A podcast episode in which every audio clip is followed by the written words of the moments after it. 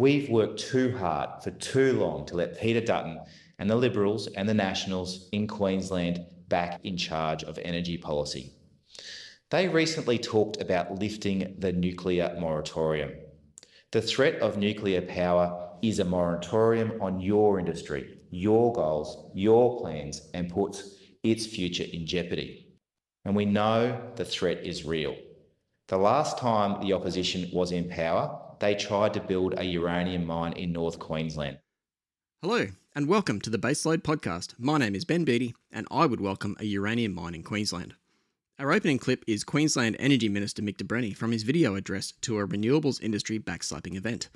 Mr. de Brenni clearly doesn't mind sharing that he favours the renewables industry and that he will resist efforts to repeal the various legislation that bans nuclear power. Protectionism is just one of the rackets that enables the wind and solar industry to exist beyond the niche off grid applications it would occupy in a sane world. Subsidies, targets, and a myriad of other incentives, both direct and implied, are necessary to sustain this otherwise unsustainable part time electricity sector. Is Mr. de Brenni on target here with his protectionist message? Is keeping nuclear out of our energy mix a winner with voters? David Speers on the ABC. We can bring you now the results of our online poll as well, and we asked should Australia invest in nuclear power? Almost 16,000 of you responded, and here's how you voted 61% of you say yes, 32% say no, and 7% are unsure. So there you go. There you go, indeed. Why would a politician, a cabinet minister no less, be opposed to an industry that sustains jobs and investment, supply chains, and service industries? Well, in case you hadn't heard, there's targets to meet. The transition is about getting more renewables into the grid. That's the change that we need to make as a nation. That's the change that we're committed to because, of course, it reduces pollution, but it also delivers cheaper energy into our homes and businesses. We know, uh, Mr Speaker, that this transition is an, a vital one for Australia, it's a vital one for the world, and I'm proud of the action we've taken. Federal Environment Minister Tanya Plibersek toeing the party line. I'm taking the liberty of applying the Hitchens razor to her comments on pollution. Christopher Hitchens, rest his iconoclastic soul, infamously said that what can be asserted without evidence can be dismissed without evidence. I'll go one step further and claim that Australia is one of the least polluted countries on the planet. You can apply Hitchens razor to that if you like. Miss Plibersek's remaining two assertions are that renewables make energy cheaper and that Australia's take up of renewables is vital to the world. I think Tanya is deluding herself here. The evidence to date is that a high wind and solar grid makes electricity more expensive. this is true everywhere it is being tried. The Peterson Orange podcast. With Germans now buying 5.3% less food than a year ago. It's one thing if people aren't taking vacations, but cutting back on food because you can't afford it has a certain third world vibe. Germany is just one example. California, the UK, Spain, and Australia are all flogging themselves with self imposed degrowth strategies that, if taken to their ultimate conclusion, will surely end in civil unrest. For early examples of this, we can already see the Londoners destroying the ULEZ cameras that have been installed to deliberately find people in older cars travelling beyond their authorised zones. This is from the London Transport webpage. To help clear London's air, the ultra low emission zone, ULEZ, operates 24 hours a day, 7 days a week, every day of the year except Christmas Day. The zone operates across all London boroughs and does not include the M25. If your vehicle does not meet the ULEZ emission standards and isn't exempt, you need to pay a £12.50 daily charge to drive within the zone. Petrol cars that meet the ULEZ standards are generally those first registered as new after 2005. Diesel cars that meet the standards are generally those first registered as new after September 2015. So, Londoners are already having their travel taxed, with the ultimate aim of forcing people into newer cars or to restrict their travel in order to meet emissions targets. As a result, many of these cameras have been damaged by outraged Londoners. But have you seen tonight that what's happening to all those ULEZ cameras? Did you see in the London borough of Bromley, and it's just been revealed just now, that 81% of those cameras have now been damaged. And 81% of the London Borough of Bromley, which is the biggest borough in uh, uh, of the capital. And the other thing, a third of all ULEZ cameras have been damaged across London. Australia is not subject to these ridiculous programs yet, but consider it for a moment. What would you do if you were fined or taxed for driving a particular vehicle beyond a certain threshold. That's London today. Alternatively, what if the government said that you couldn't fly certain routes anymore? Well, that's France today. If the journey can be made by train in less than two and a half hours, the commercial flight is off the table. Christophe Béchu, Junior Minister of the Green Transition, tweeted that this was one more step towards the decarbonisation of our transport. What if a government decided that people could no longer gather together or even stand up in a bar or a restaurant? What if borders were closed for so called emergency reasons? What if you had your personal freedoms restricted for some arbitrary greater good, decided by people with no care or concern for your circumstances? What would you do? People living in New South Wales, they have New South Wales hospitals. In Queensland, we have Queensland hospitals for, for, for our people. Could that ever happen again? Could personal freedoms ever be restricted under the guise of a national emergency? Perhaps a so called existential threat? President Biden, in the face of these disasters, now facing new pressure to declare climate change a national emergency. It's something Democrats have been hoping for for a while, even before Congress passed that sweeping climate law last year. We are in an emergency, and it is a worldwide emergency. It didn't happen then, but activists hope it will now. We're developing through technology an ability for consumers to measure their own carbon footprint. What does that mean? That's where are they traveling? How are they traveling? What are they eating? What are they consuming on the platform? So, individual carbon footprint tracker. Mm. Stay tuned. We don't have it operational yet, but this is something that we're working on. So, this all sounds extreme and impossible, and I hope it never happens. But there are people in our society that want this to happen. And to them, the existential threat they say is caused by humans is worth some sacrifice. Would lockdowns and other restrictions be applied immediately? Maybe, maybe not. What about rationing? Richard Di Natale on Sky News in 2019 talking about the Australia Day blackouts in Melbourne. We're facing an ex- existential threat as a species. Can you imagine the sacrifices that people made during wartime being told, well, sorry, we're not prepared to make a sacrifice that means for two hours during the day we can't use a dishwasher. That, I mean, that, please spare me. What I'm outlining here is the gradual reduction of liberties in the name of emissions reduction. We've already experienced never before seen draconian government measures in the name of a pandemic that turned out to be entirely unnecessary and ineffective. Is there anything indefensible in the face of an existential threat? Well, the Premier's had to clarify controversial comments that Queensland hospitals are for Queenslanders after a young mother lost an unborn twin. I appreciate that some people will take what I've said here and assign me a tin hat. That's okay. But let's just acknowledge one fundamental truth. My activism, if you want to call it that, is for greater personal freedom, less government intervention, more transparency. Now ask yourself do any of the big tech, big media, big pharma, big climate, big government types who all push the same narrative want the same things? Climate change is a primary and economic security challenge for our region and an existential threat. Being an engineer in the power and gas industries, I'm trained and experienced in identifying, calculating, and mitigating risk.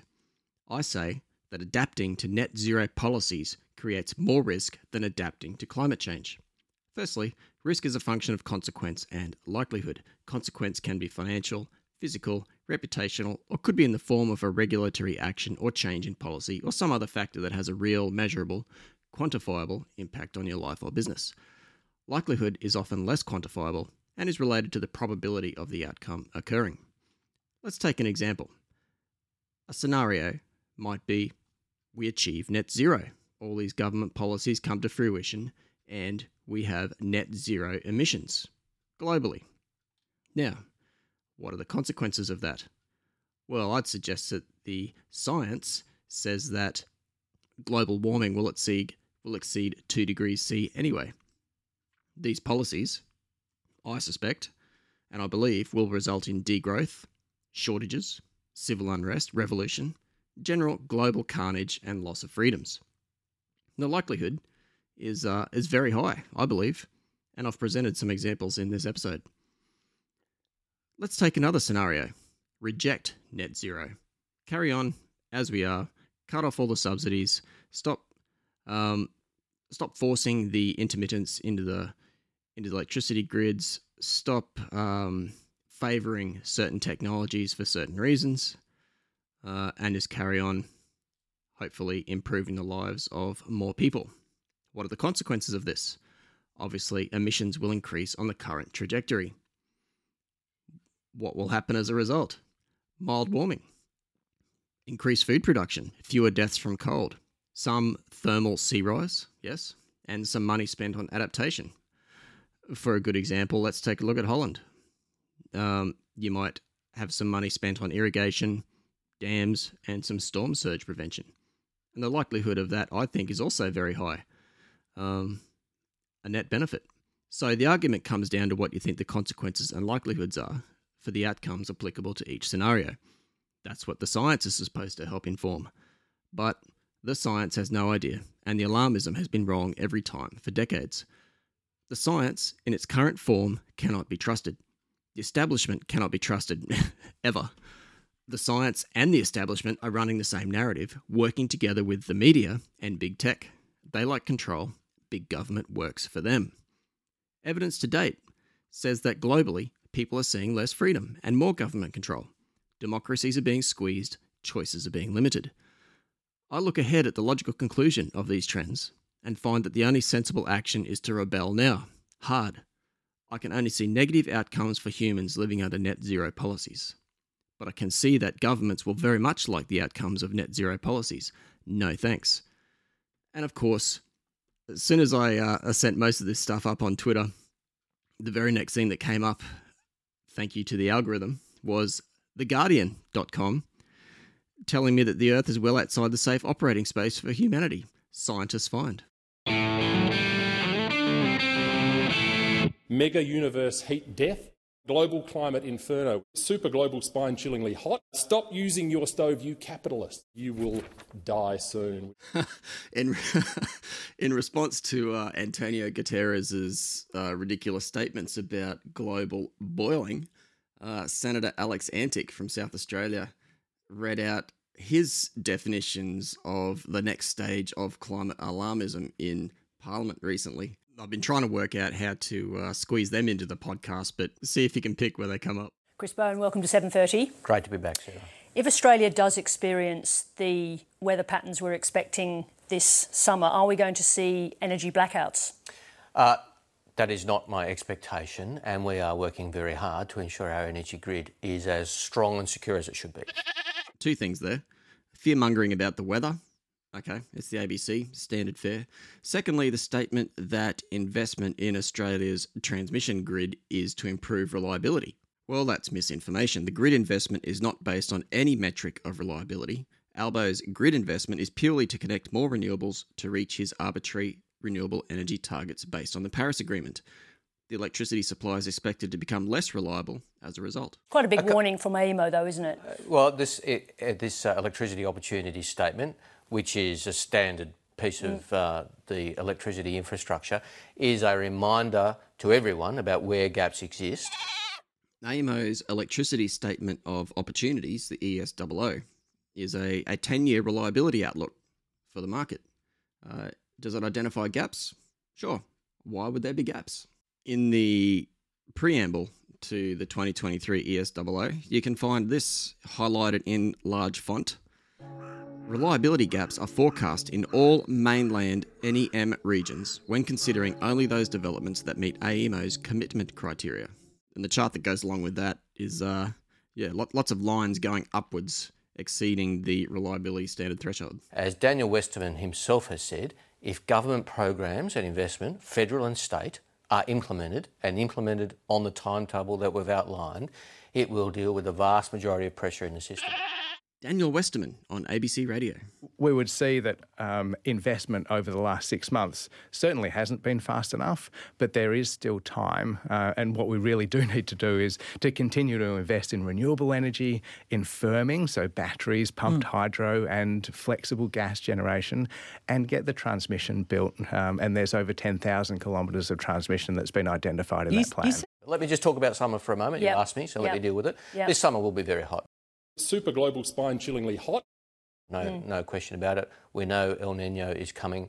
Uh, we have a range of measures in place, Commonwealth and state, to ensure we are as prepared as we can be. Have been doing this not this week or, or, or last week, for mm. months now. Mm. State ministers and I agreed to give um, AEMO $3 million more to have faster connections. I'd very much appreciate it if somebody could please explain the link to me between building transmission quicker and reducing the temperature of an Australian summer. We have a process to streamline connections, and this summer there's 3.4 gigawatts more capacity in the system than there was last summer. But we know that that equation is out of whack, isn't it? There's more energy going out than there is coming in at the moment. But just to be no, clear... No, that's not right, Sarah. That traditionally is the case. Mm-hmm. That traditionally is the case. There were 4 gigawatts of dispatchable yes. power left the grid over the last decade, and one came and in. One came in. We're fixing that. We are seeing very substantial inputs, more 3.4 gigawatts more this mm. summer than last summer. We're turning around that problem that, that has existed in a policy failure of 10 years. We've been turning that around.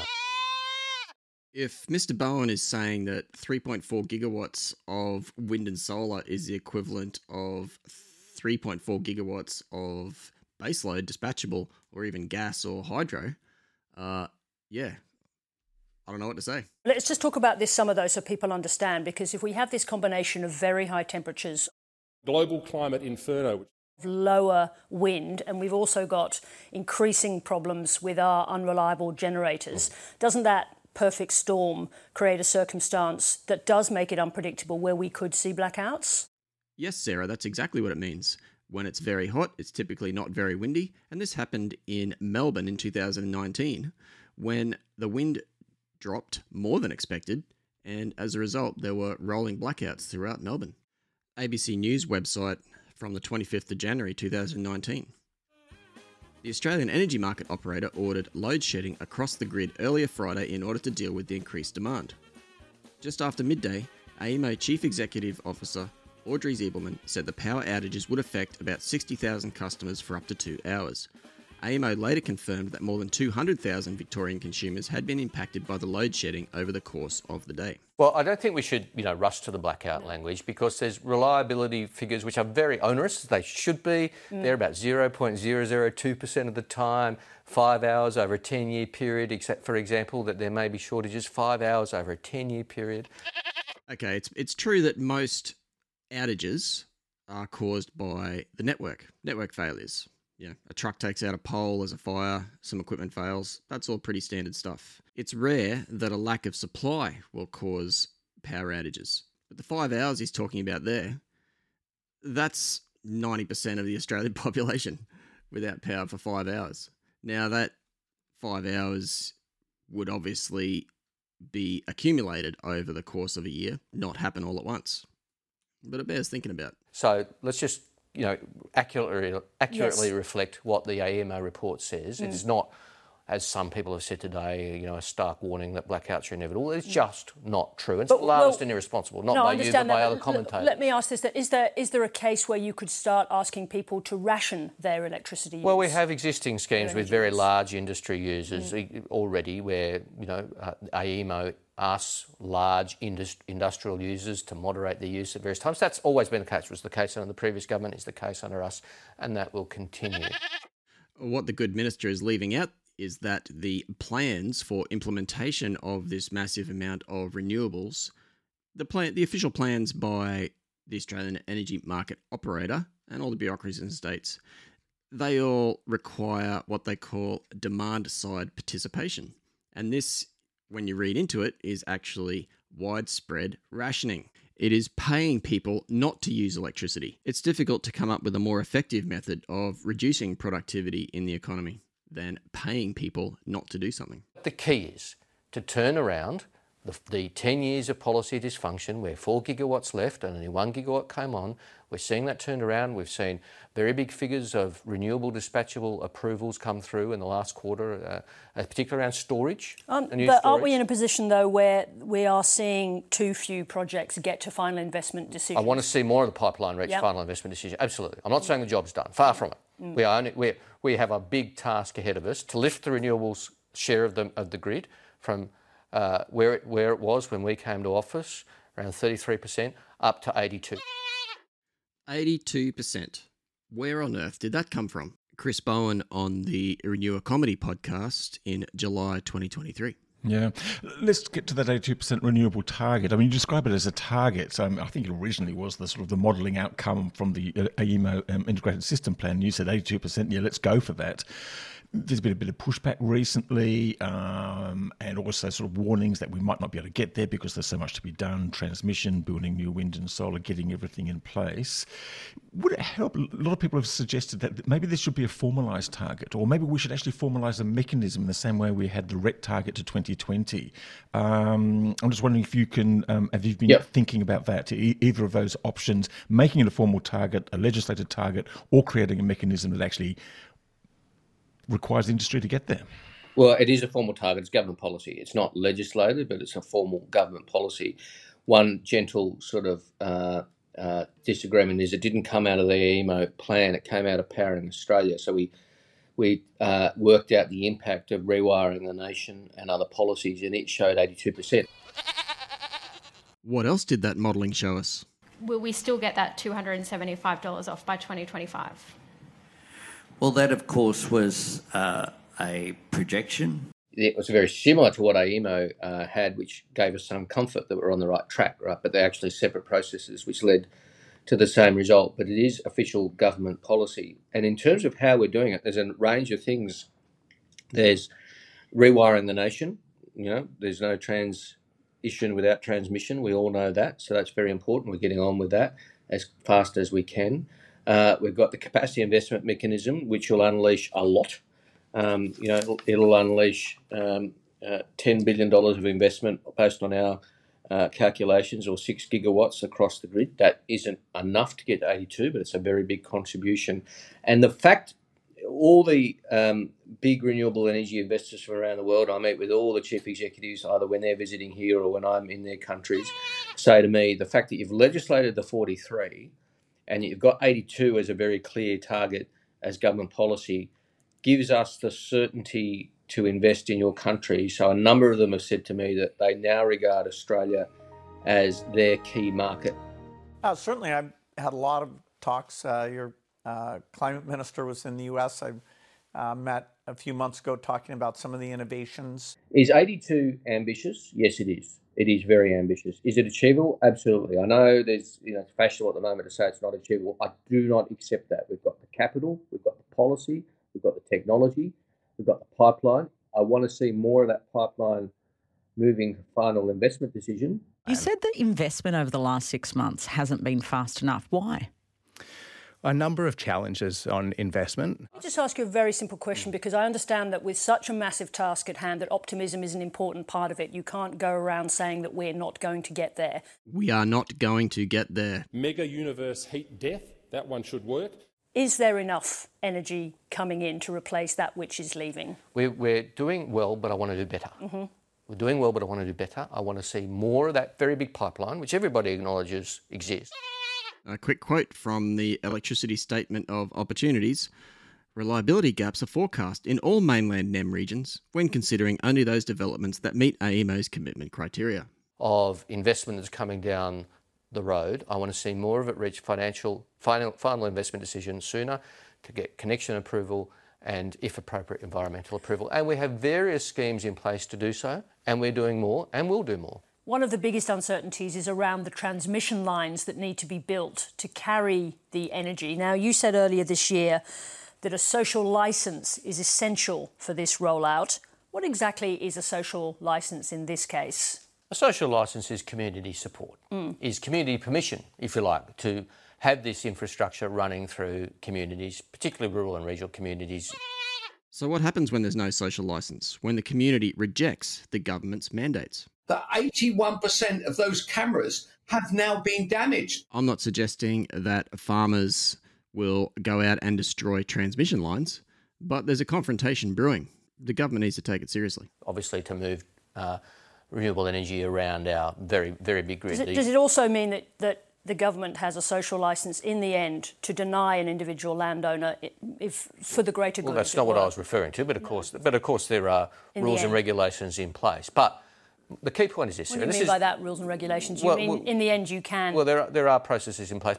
Powerlink is Queensland's state owned transmission company. They have a, a brochure called Understanding the Network Development Process. From that brochure, I quote Powerlink prefers to negotiate with landholders on compensation for the granting of an easement, depending on the individual circumstances, and in order to ensure the timely delivery of projects, Powerlink may also begin the legislative process under the Acquisition of Land Act to resume an easement over the part of the property required for the transmission infrastructure. The Queensland Government Minister responsible for this legislation makes the decision as to whether the proposed resumption should proceed. But my view is this is absolutely essential infrastructure. I want to see better community engagement. I want to see better community consultation. It hasn't been good enough. Communities know their communities better than you or I do. Mm. They have good ideas about where the transmission lines go. In my experience, talking to communities, as I do a lot, very rare has somebody said to me, "Look, we don't think these transmission lines are necessary." Um, you know, very rare has somebody said to me, oh, we don't think climate change is r- real, and we don't. No, but they are energy. they are unquestionably a blight. So I guess in the end, the but question have, is, if there is really say, significant resistance to them, will you consider putting them underground? Well, is that what should be happening? Well, uh, they say we think there's a better way, better routes, better way, you know, mm-hmm. better way of doing it. Undergrounding does come up. And in some small instances, it's appropriate mm. for particular, particular locations, but it is far from the answer. It is very, very, very expensive. Uh, that means energy, you know, an impact on energy bills in due course, or somebody's got to pay. And also, it's not an environmental no-brainer either. You know, digging big trenches and mm. laying laying wires in sensitive areas is not necessarily a straightforward or simple or correct answer either. If underground cables are no good for the environment, then overhead transmission lines, wind and solar farms, they must be pretty good for the environment, right? The minister continues. Let me come to Snowy. You've made it clear that Snowy 2.0, obviously today we've been reading a lot about cost blowouts, but you've made it clear that it is a, a, a project that's going to stay as part of the energy mix that we need it. Um, who's going to pick up the bill, though, for that cost blowout? If these are mistakes made by the contractors, is it going to be the taxpayer that pays for that or the contractor? Well, we're changing the contract because the current contract is not fit for purpose. It has not rewarded good results. Whose fault is that? Uh, well, uh, previous Snowy management entered into that contract, and it is clearly not fit for purpose going forward. And I have accepted, with my fellow shareholder, Minister Gallagher, the advice that we should change that contract going forward. Very strong advice that if we didn't change the contract, the project would take even longer and cost even more. Very strong advice to us. Uh, so Snowy, the new Snowy management has renegotiated those and, contracts. And in terms of former head of Snowy Hydro, Paul Broad, on ABC Radio last year, mere days after he quit Snowy, mere weeks after Chris Bowen uh, entered the fray as energy minister. So, would you go as far as to say that uh, Minister Chris Bowen and others who share his view are being naive as to uh, how this might play out if if they make the decisions that clearly they are uh, at the moment? Well, I'm not sure it's naive. I think it's just political. To be honest, I think it's just a a political game that gets played. Um, the reality is um, Liddell power station is closing. You need more gas uh, fired power stations. We need lots more of them.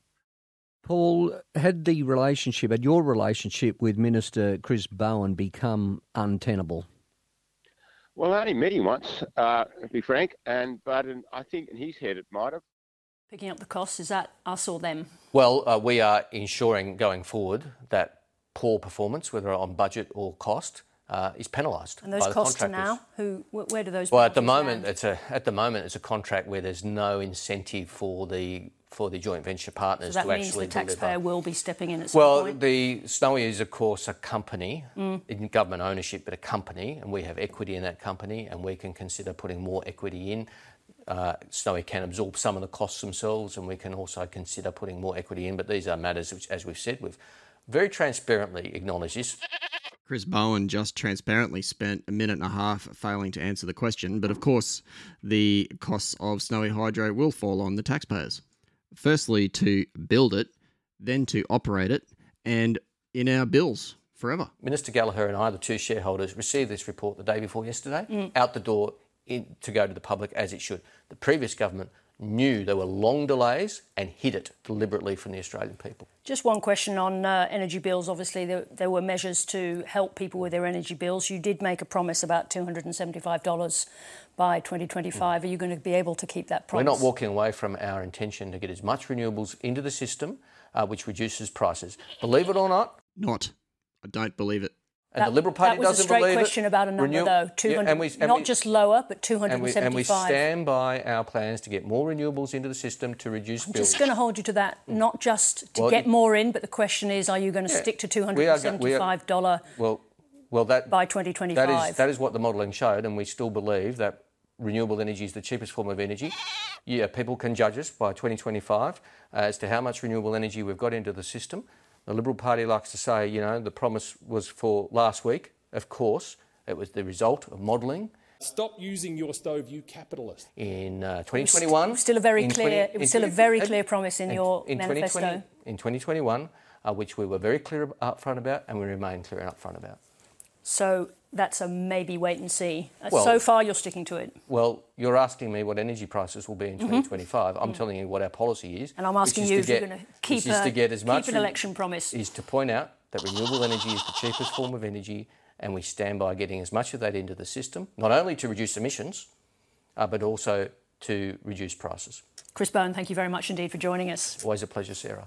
I'd like someone, someone, just to map out some basic things about how we're going to do things in a net zero world. You will die soon. David Carland, welcome to the Baseload podcast. Hi, Ben. How are you going? Good, thanks, mate. Thank you very much for joining me. And it's, it's a little bit short notice because uh, we chatted about um, various submissions, uh, particularly on ISP and GenCost, etc. But before we get launch into all that, do you want to give us a, a 30 second breakdown on who you are and why you care about the uh, electricity system? Yeah, okay. Uh, ben, I've got a background initially in um, mining industry, work for what is now Rio Tinto, uh, and in that uh, I, I, bought power for the aluminium company called Comalco. So, and at the end of that period, we bought the Gladstone Power Station. So I, I became very interested in power. I then went worked into investment banking. Uh, spent a lot of time financing power stations, uh, particularly uh, baseload power stations on market risk. Um, so yeah, I've kept very interested in this. Um, I've been following all these reports, um, Finkel, uh, NEG, right through. And uh, last year, Bob Pritchard from the uh, um, Energy Policy Institute of Australia asked me to have, have a serious look at uh, the GenCost report. So when I got involved in that, I was horrified about what I saw, and it sort of started from there. Oh, thanks for that. Your background certainly gives you some insights into how the system works, uh, particularly possibly from engineering and also the economic side as well. And uh, I dare say you're not scared of a spreadsheet or two.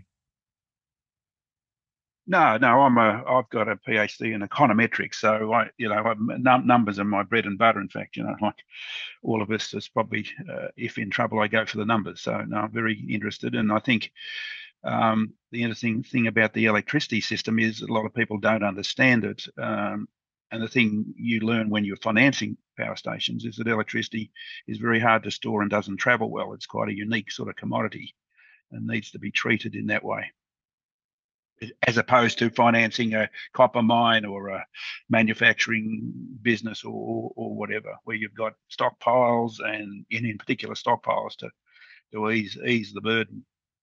From an engineering perspective, you yeah you start with the load and you work out how much supply you need, uh, and then you've got to then you've got to balance that against the economics of it and do you build oversupply initially and then wait for the load to catch up? You know, there's, there's a there's a fair bit of forwards thinking that goes on in that in that Absolutely. space. Absolutely, and uh, the management of the thing day to day uh, is very critical. Yeah.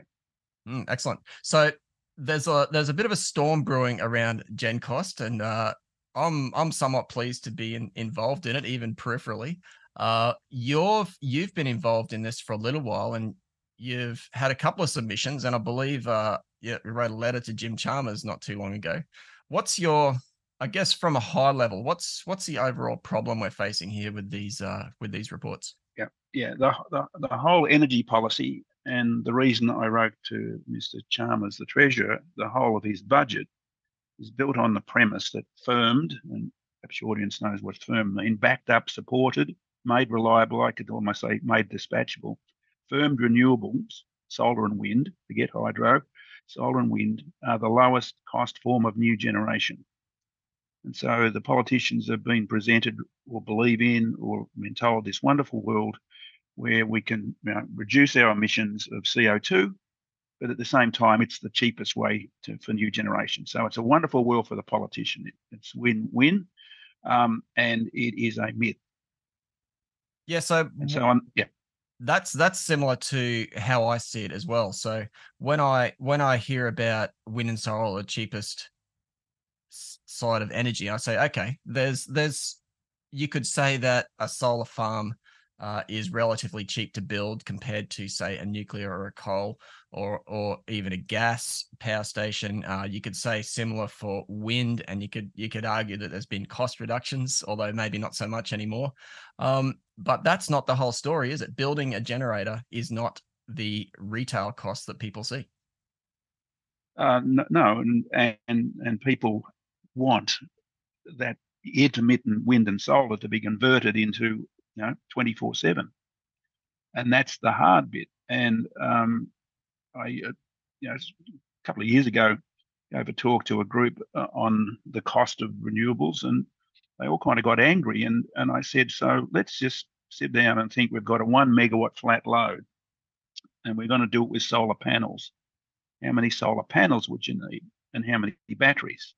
Without going in into the details, you end up very quickly with five or six one megawatt uh, five or six megawatts of solar panels three or four megawatts of battery to supply that one megawatt load that you could supply with a diesel generator running 24 7.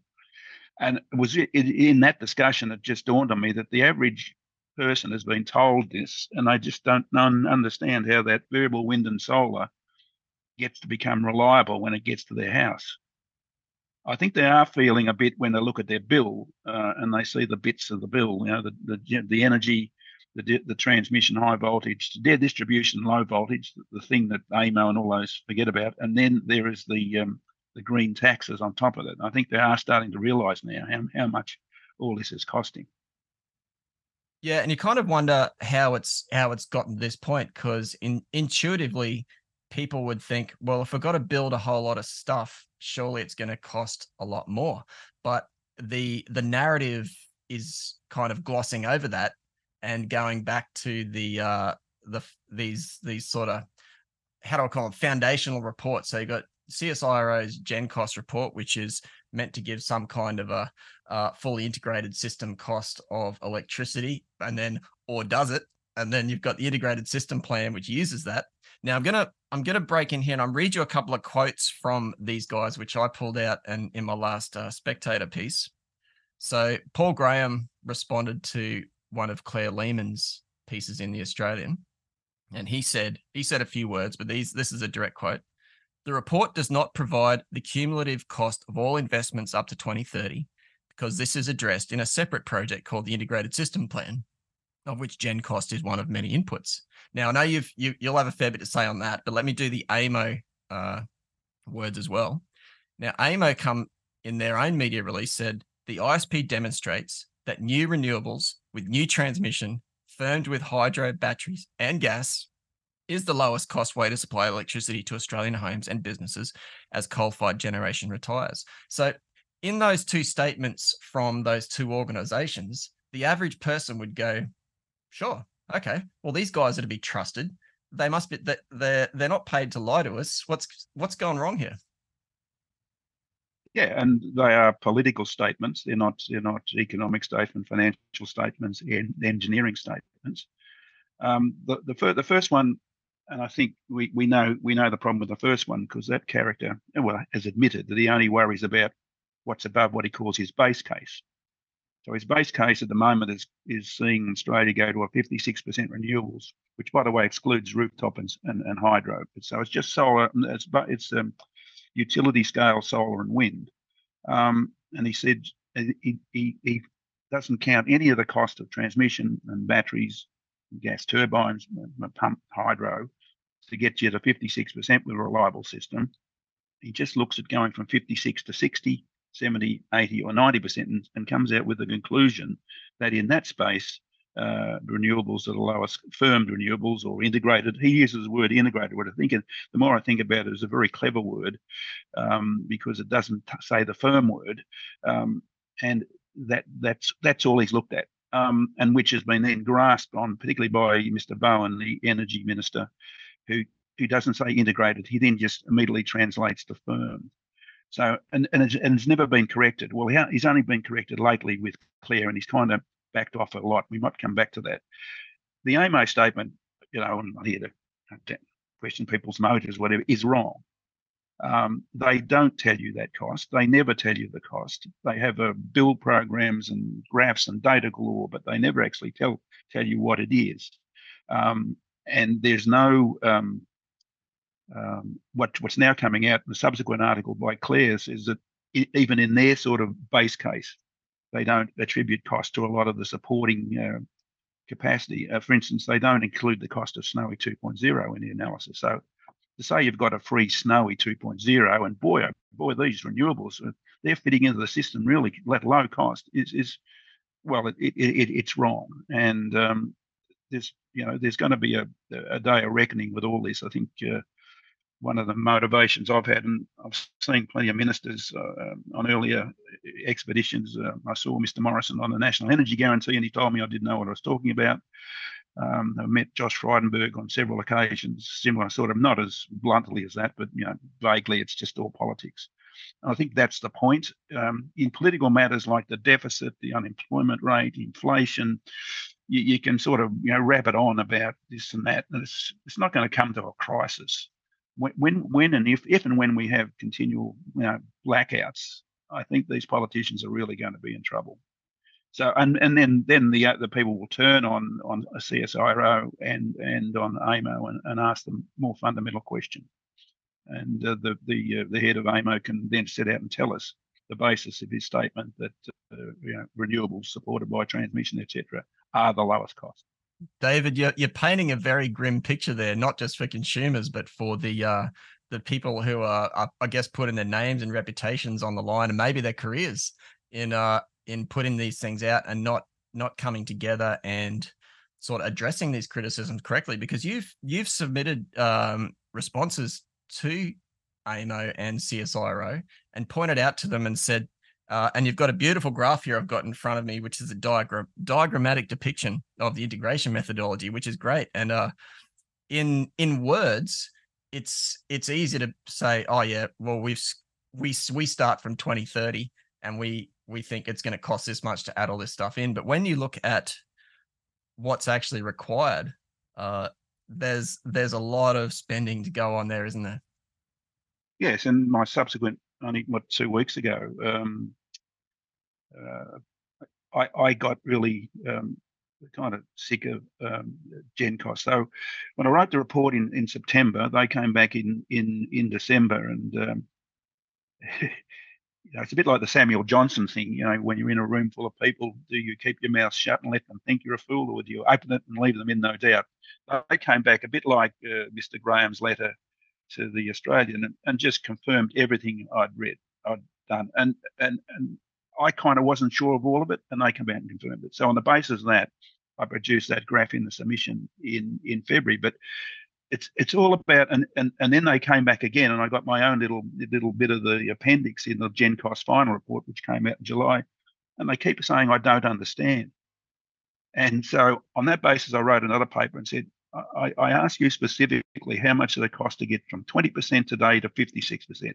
How much does it cost to integrate that additional renewable capacity by 2030? Don't tell me, I'm not interested in one above 60, 70, 80. That's a, a an issue. And you, went, you went one better. You didn't just leave it to them. You said, well, here's my Ah. estimate. Tell me yeah, what it's I'm almost frustration. And then I put an estimate out of the two components, and the cost they're leaving out is in excess of 60 billion. And I suspect that's a that's a uh, an underestimate. And then there's at least six billion dollars a year as subsidies just for the utility scale renewables. Forget the rooftop stuff. So and this enormous. is this The is just your, that 60 billion is your estimate just on the the CSIRO uh and the- CSIRO and the tell us their base case. They say what's in that bit they leave out, and so I went and got independent estimates. The classic being snowy. Um, I, I put 12 billion in. I put 12 billion in when the rumours were around. It was six at um, Senate estimates last November. Then there were stories going around 10. So I said, oh, look, it's going to go up by 20%. It's already gone up by 20%. And they mightn't even build it. So if they don't build that thing, the AEMO ISP collapses because it's just lost, you know, 2,600 megawatts of pumped hydro. Pull that out of the system, and uh, you know, it, it, it, we, we we won't be able to move here shortly for diesel generators. Trying to I'm less optimistic. I, I think they will build it, and I think it's going to be a huge white elephant um, because Mr. Bowen's already said that uh, he can't see a reason. Uh, it's gone too far, I guess he said, admitted. Now he's gone and committed to Marinus Link as well, which even even the Greens, so Christine Milne, Bob Brown, etc., they hate it. I, in the Tasmanians, again, another massive cost blowout. I mean, if, if, if these were private sector organisations, you know, the board of Snowy, Snowy Hydro, you've seen a project go up by a factor of six. So you're on the board of, you know, a major manufacturing company and you're building a new facility and your, your estimate of the capital required is out by a factor of six. You'd all have to resign. Shareholders would, would tear the place down. And this just seems to be going on. I mean, it's, it's yeah, all in the name of closing baseload power plants of any fuel. I don't care, you know, coal, brown, black, gas, nuclear, whatever, uh, to drive these in. And it's all again been built on the premise of that this is the cheapest as well as the most environmentally friendly. Do you think that we will see actually see blackouts in real life as a result I'm, of I'm not as close to it. Clearly, AEMO, AEMO and the electricity statement of opportunities for the last three years has been calling for um, you know, a, a, pinch point coming in the mid in the mid 2020s, all associated with Eraring and possibly uh, Yallourn.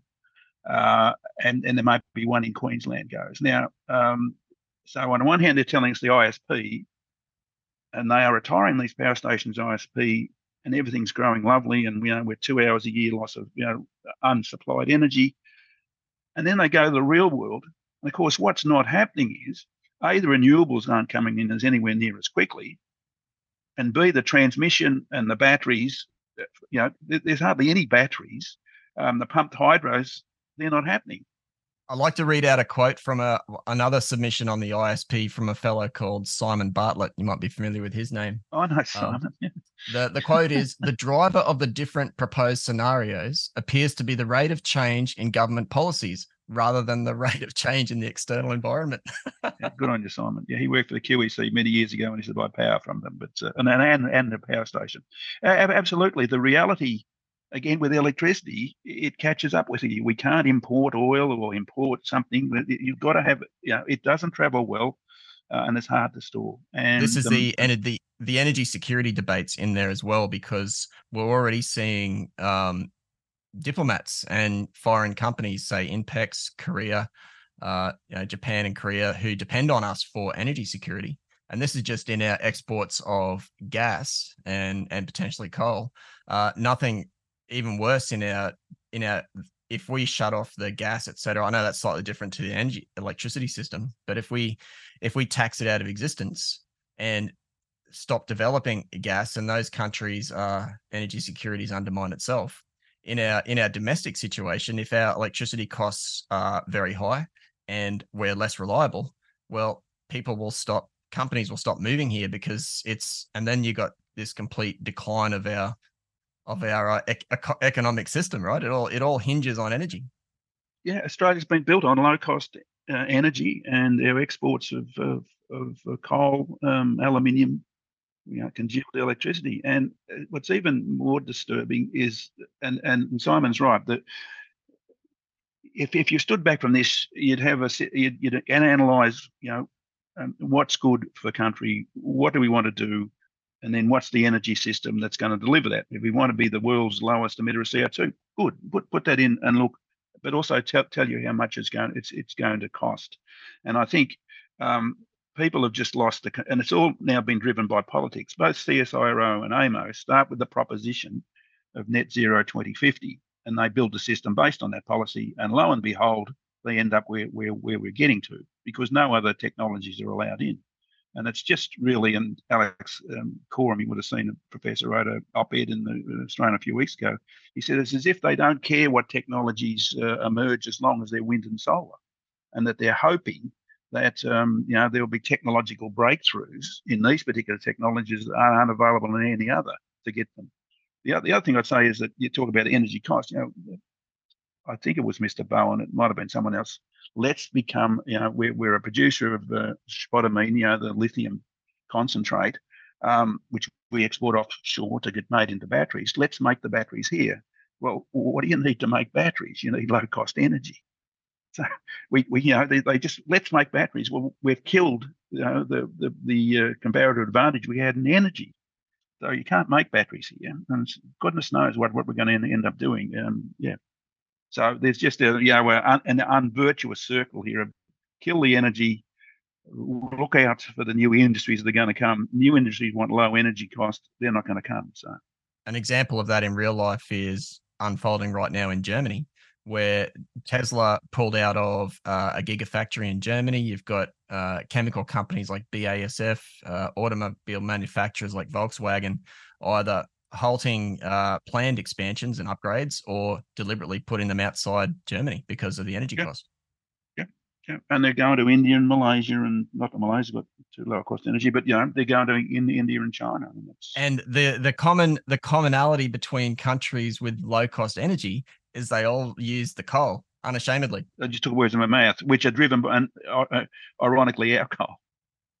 Yeah, yeah, somewhat. So one of the one of the things I'll go back to GenCost because um, one of the one of the things I've found in their analysis uh, is they they like to tip the scales or they appear to tip the scales in favor of their preferred outcome, wind and solar. So, and one of them is capacity factors, and this is this is one where uh, Mr. Graham responded to you uh, directly.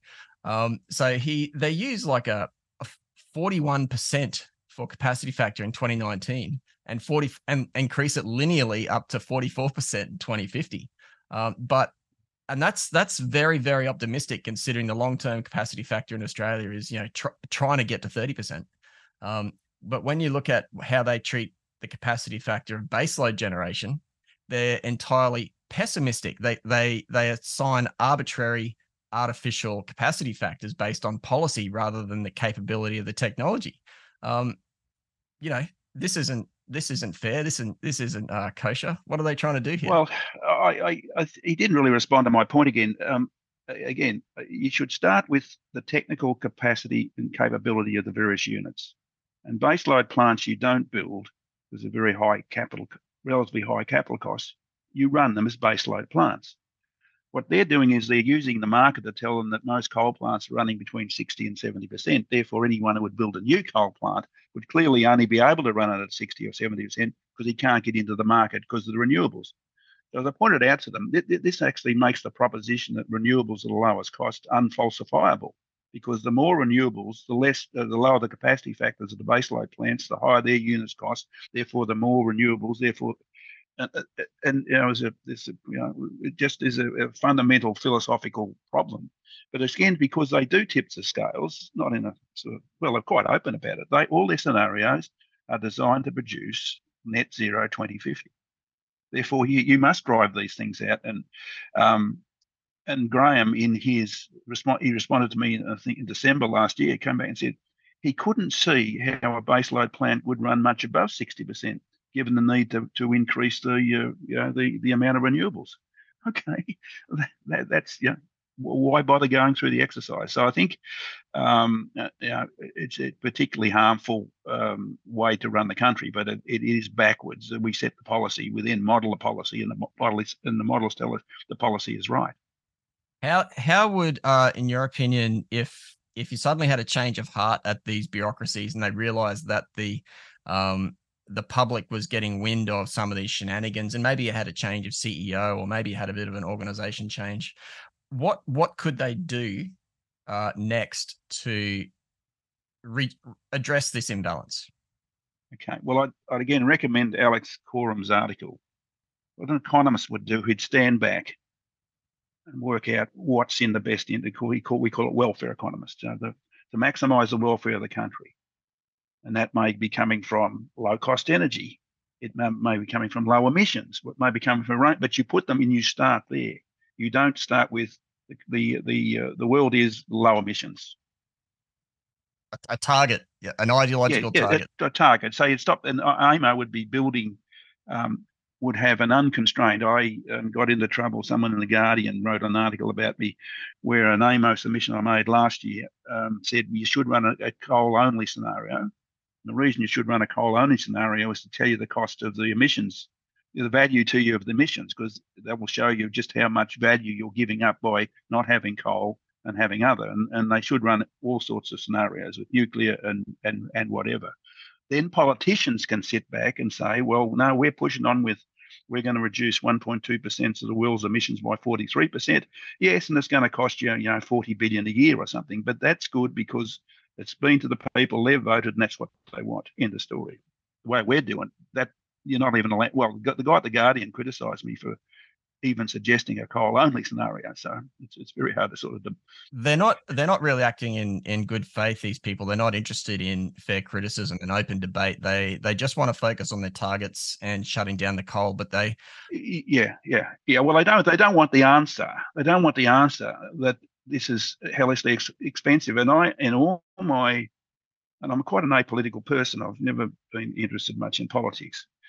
But at the end of all my submissions, I say look, I'm not saying you shouldn't do this or that it's not a worthwhile thing to do. What I'm saying is you need to understand the cost of the various options before you rush off and do one of these things. And yeah, and I think a lot of people are now, well, certainly um, are finding their new their, their latest power bills, for instance. David, you said you said they um, and by they, I guess I'm I'm sort of putting in the media, the academics, the yeah, no, the uh, media, the the, the bureaucrats. the, the bureaucrats. They, uh, you, you who- said they don't want the answer, um, but the answer is going to be there for us anyway in our bills, like you said. That was the point I made earlier. Yeah, if it's the low inflation rate or low unemployment or low budget deficit, you can rabbit on about that. Or the answer is coming, and it's probably is uh, be more quickly the cost. I mean, it's so evident. uh, We've seen the graph in that um, submission that I put to um, to GenCost. There's a graph of um,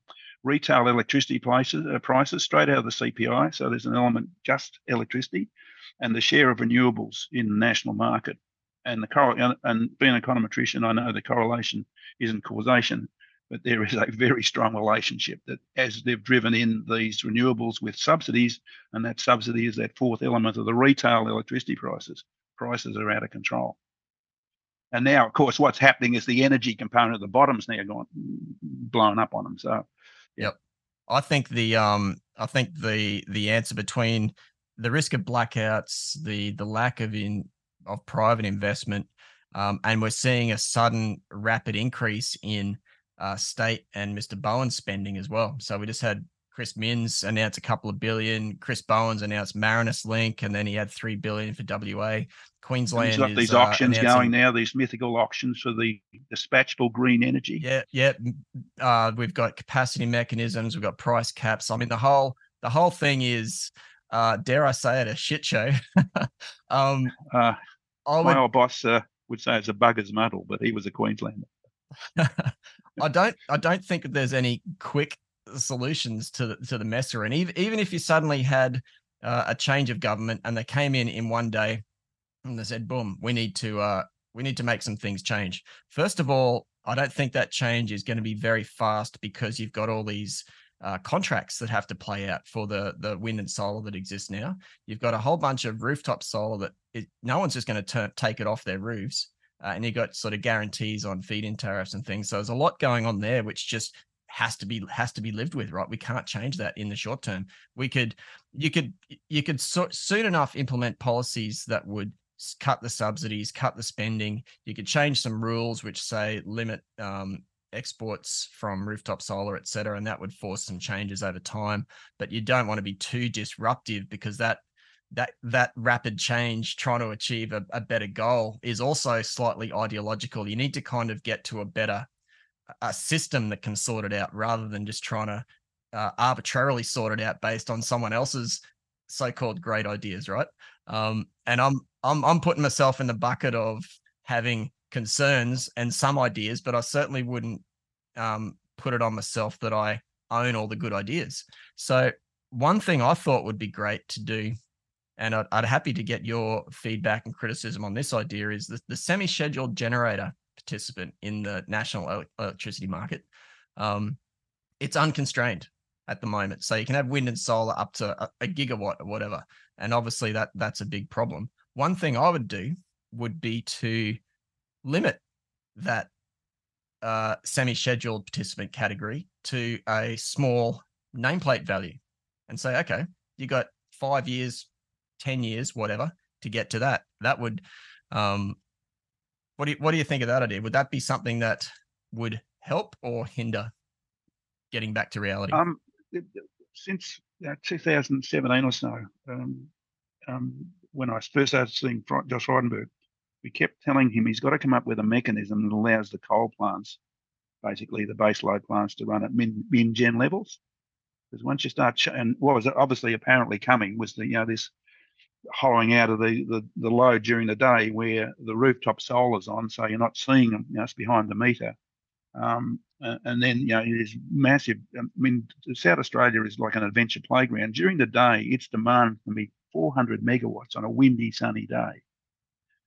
At eight o'clock that night, it's 3,000, two and a uh, you're just getting incredible things. Um, so the, the dispatch preference implicitly given to rooftop solar, explicitly giving to renewables because um, you know, way their contracts work. A wind wind farm standard wind farm contracts is a number of megawatt hours, gigawatt hours over a year. It's not you know, half hour to five minutes, but over a year. And when it's windy, they want it, they have to be on because you know the funds and need to get their money because they need to get paid. So um, uh, I, th- I, think it'd be a very good idea to make the um, um, you know uh, wind and solar uh, back them off to make sure that all, all your coal plants are running at min gen levels, which means offloading wind and solar, and everybody has a oh, we're not going to have any money. Well, I would I would go a step the, further, and I'd say, well, you can't you can't connect to the grid unless you can guarantee your output at some level. If you can't guarantee your output, you're gonna you're gonna be constrained in your nameplate capacity. Yeah, yeah, and and that is the initial. My understanding from a politician who used to used to go and talk to in those that when the National Energy Guarantee was uh, put up to the party room, so Finkel gone, National Energy Guarantee, this great scheme, um, the the renewables would have to bring their own backup. This is, I think, called like an Ontario model, a Canadian model, and actually is alive and well in Queensland with the interaction between the Boyne Island smelter and the Gladstone Power Station and the grid. But you know, um, cut a long story short, the smelter's supply is, is backed up in the power station by a, a, what's called a reserve margin, a good old-fashioned reserve margin.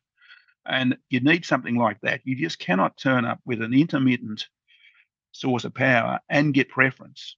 And then when it's not there, people have got to scramble around and back you up.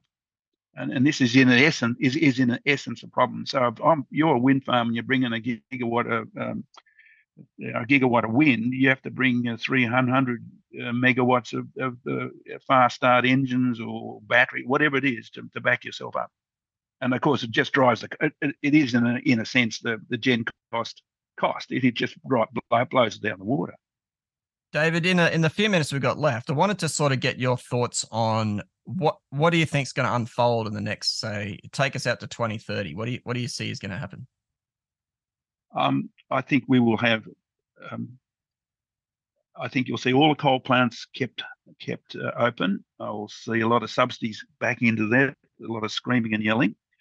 Um, I can see delays in all the transmission, the battery Snowy 2.0. Uh, like in 2019, I can see um, Aggreko uh, semi trailers with uh, two or three megawatt units on the back of them connected to diesel fired, um, to diesel trucks uh, supporting the system, which was the case in 2019.